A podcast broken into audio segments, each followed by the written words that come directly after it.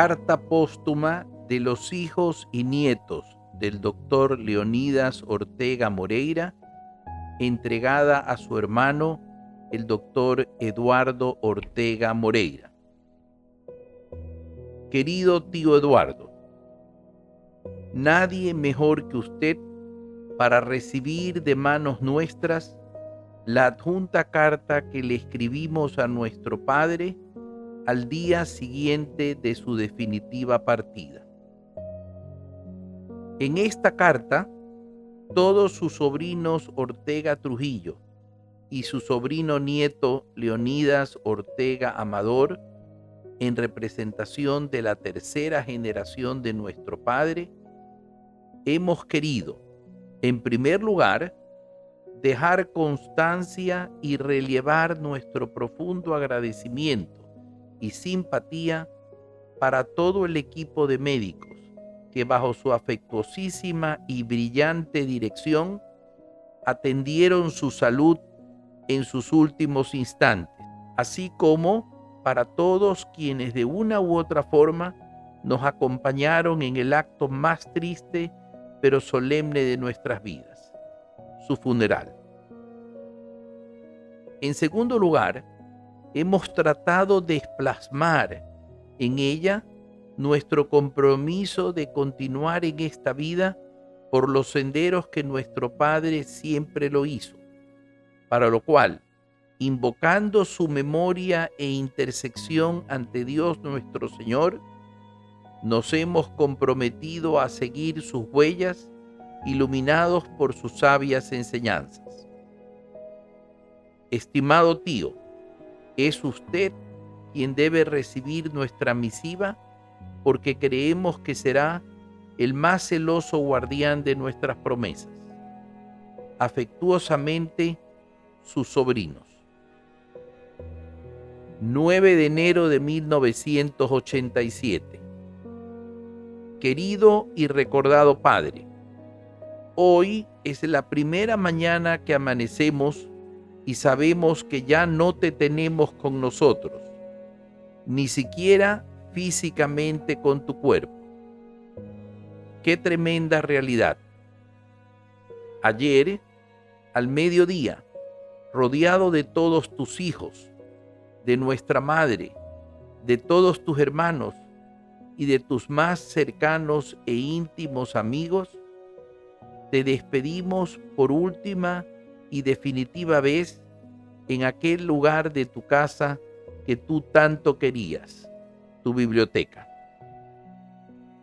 Allí reposaste desde que te regresamos de la clínica Alcíbar hasta el momento de la partida al cementerio, tu última y actual morada estabas con un semblante de tanta tranquilidad como aquel que solías tener cuando nos recibías en tu casa para conversar de las cosas de todos los días o cuando te dormías soñando en alguna cosa maravillosa. Qué tranquilidad nos inspirabas en ese momento. Posiblemente cuando Dios decidió recogerte finalmente, te quiso dar una vez más una gracia especial, la de que aún muerto en esta vida, nos digas con tu semblante, estoy tranquilo porque estoy feliz, gozando de cosas maravillosas, que ustedes no las pueden ver, pero que si las vieran, no llorarían por mí. No lloren por mí entonces. Piensen que si lloran, actúan como si no me amaran. Así debe haber sido, porque cuando nuestra madre y tus hijos flaqueábamos, esta simple reflexión que la leíamos repitiendo las palabras de San Agustín, nos bastaba para tranquilizarnos. Tu sepelio fue una masiva demostración del cariño y aprecio que la ciudadanía guayaquileña tuvo por ti. Si a ti alguna vez te impresionó el apoyo ciudadano que despertó tu última condecoración impuesta por el gobierno, o el agasajo que tus amigos te brindaron en el Hotel Continental, este último evento te hubiera dejado atónito, pues sin exagerar, diría que si no lo triplicó, por lo menos lo duplicó.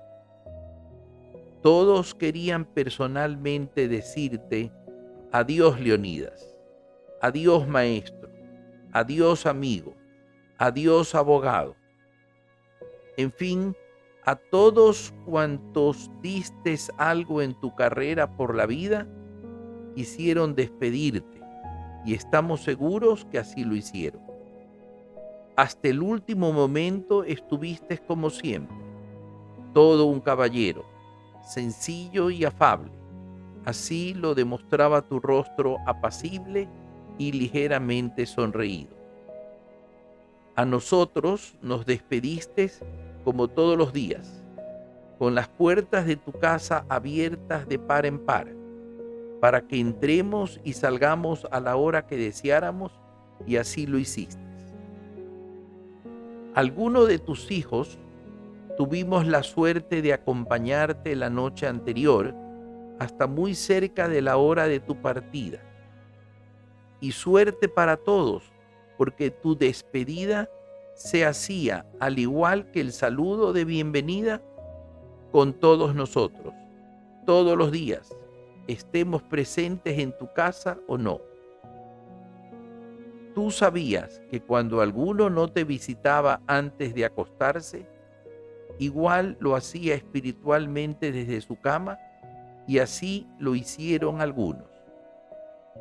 Ellos te recuerdan igual que todos, como si hubiéramos estado allí todos reunidos, porque en tu casa, cuando se encontraba alguno de nosotros, se encontraban también espiritualmente todos porque gracias a tus sabias enseñanzas aprendimos que uno éramos todos y todos éramos uno, donde quiera que sea y bajo cualquier circunstancia.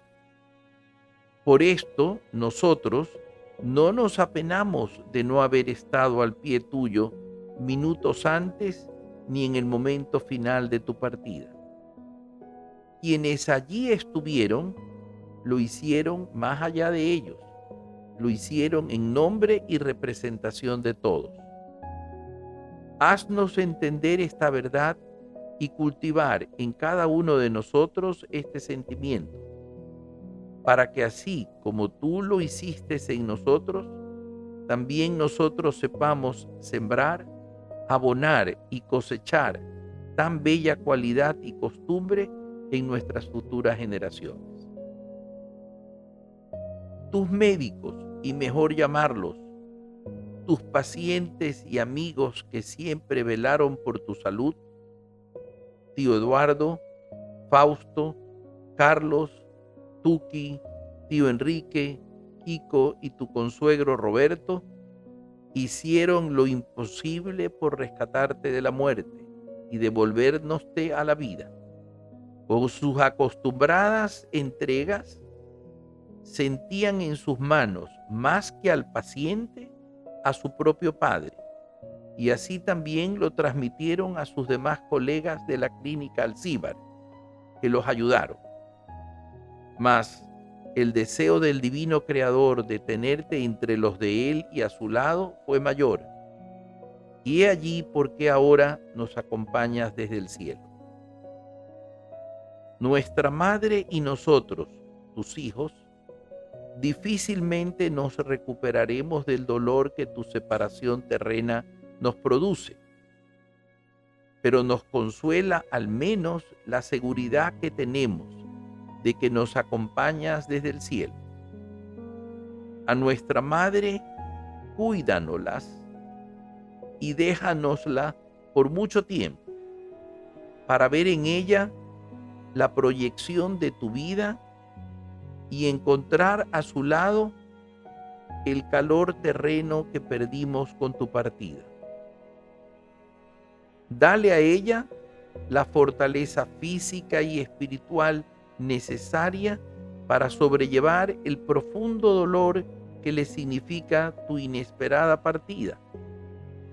Y concédele valor suficiente para que encuentre en tu recuerdo y en las huellas de tu paso por el mundo la razón de su inmediata y futura existencia, hasta que la muerte los vuelva a unir en el cielo como lo estuvieron en esta tierra.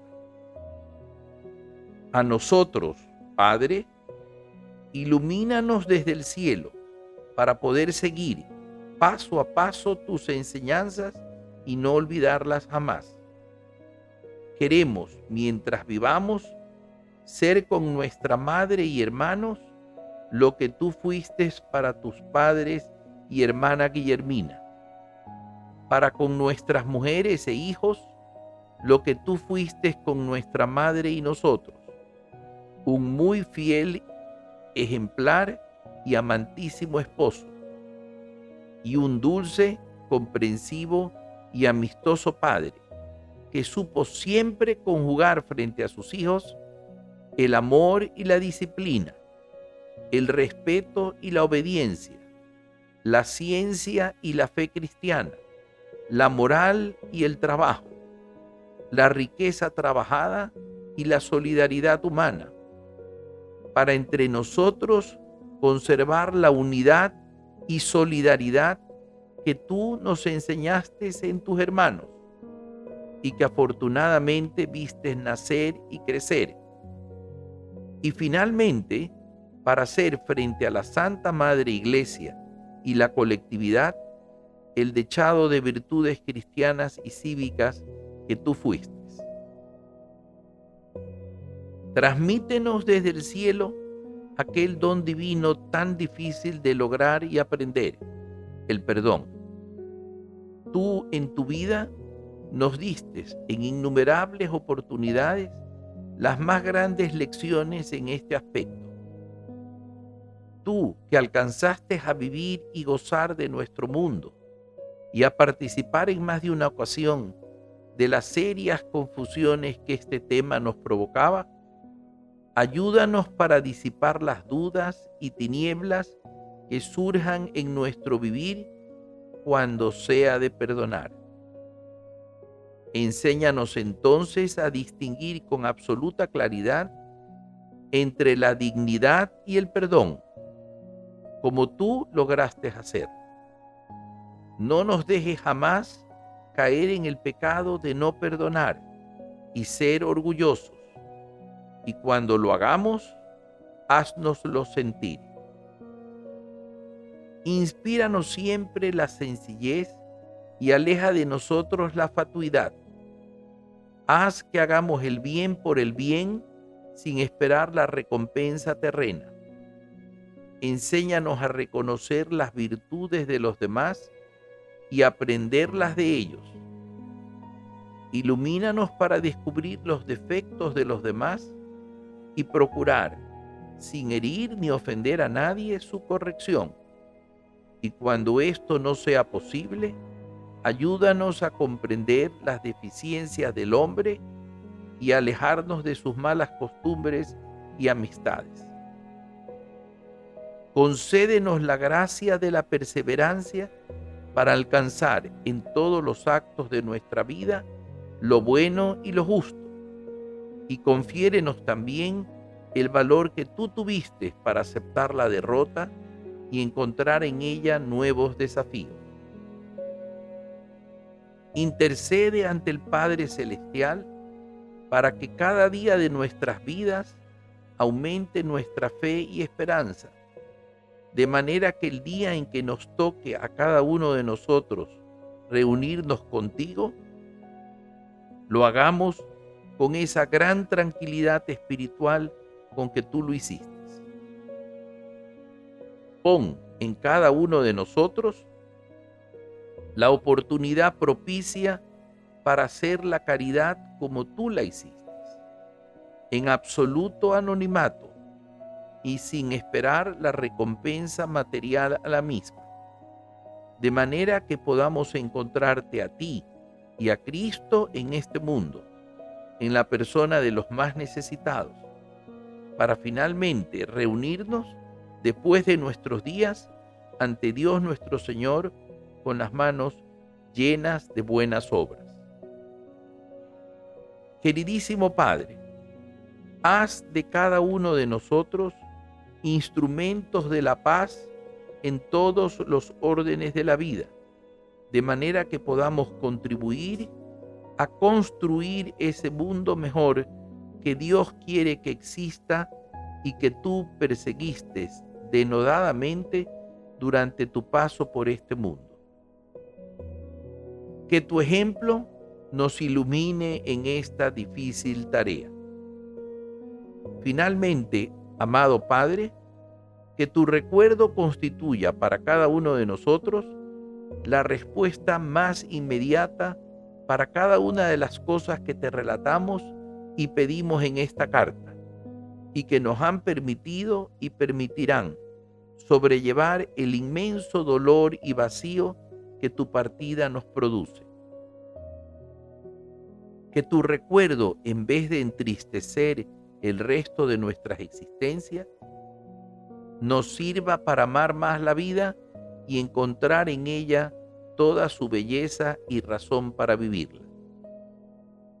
Te agradecemos por habernos dado ya la oportunidad de cumplir y seguir tus enseñanzas. Hasta pronto, tus hijos.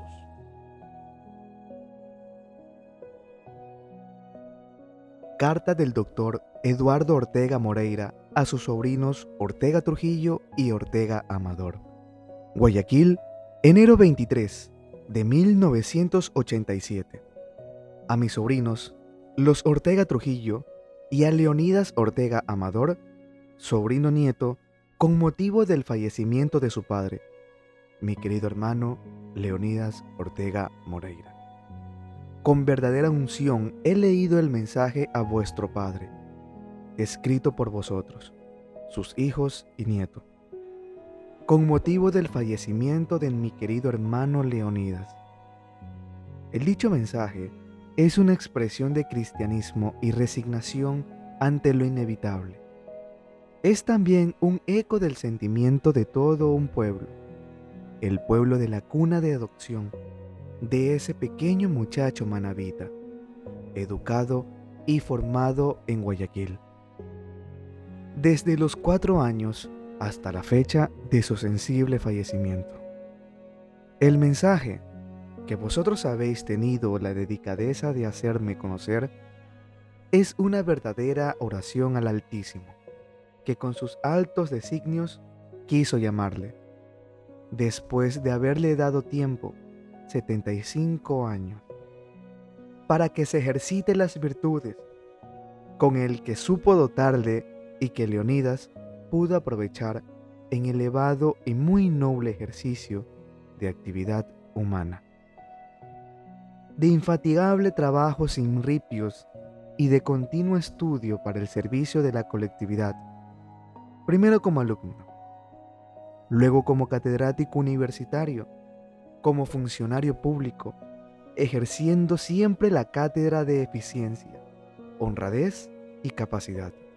Fue abogado, maestro en la cátedra del Código Civil, en la Universidad Estatal y en la Católica de Santiago de Guayaquil, hasta su retiro, para acogerse a una merecida jubilación con su vasta experiencia educacional, aunó esfuerzo con Monseñor Mosquera Corral, arzobispo de Guayaquil, y con un valioso y respetable grupo de patricios, para ser artífices de la fundación y progreso de la Universidad Católica de Santiago de Guayaquil, que el pueblo beneficiario recibió con satisfacción y protege con tesón.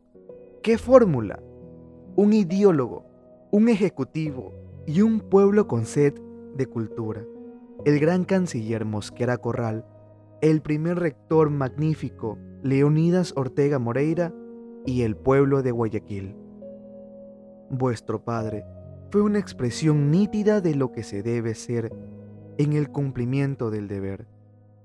Debo referirles una anécdota histórica de algo ocurrido hace 27 años en los últimos meses del gobierno del ilustre presidente Camilo Ponce Enríquez, año 1959. Vacó la cartera de la educación y yo, como gobernador del Guayas, recibí del presidente un telegrama cifrado en que después de celebrar los méritos de vuestro padre, me solicitaba hablara con él, ciudadano ilustre, manavita de Guayaquil, y le pidiera aceptar la cartera en mención. Mi gran conflicto estaba yo hostiado de tanta política. No era mi vocación. Me tocaron días muy difíciles y se pedía que yo gestionara a que él entrara en similar vía crucis. Cumplí como hermano, como gobernador del Guayas y como amigo personal del presidente. La misión que se me encomendara. Visité a Leonidas y le dije, vengo como gobernador de la provincia, en ejercicio de una misión delegada por el presidente Ponce Enríquez, a ofrecerte la cartera de educación y a exiliar en nombre del jefe del Ejecutivo, tu reconocido patriotismo, espíritu de servicio y capacidad para que aceptes ser designado miembro del gabinete ministerial como titular de la cartera de educación.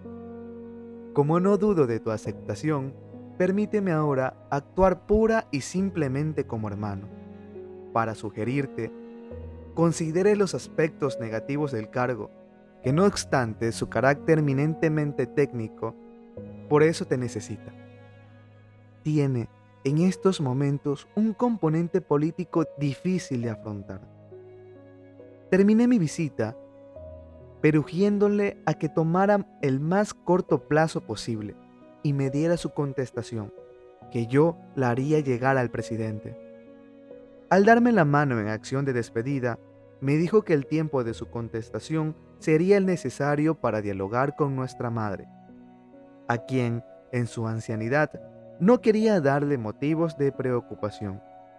Y, además, por respeto a la única autoridad que en ese momento él reconocía para sus decisiones personales. Bien entendido, que con su mujer y sus hijos jamás podrían haber discrepancias.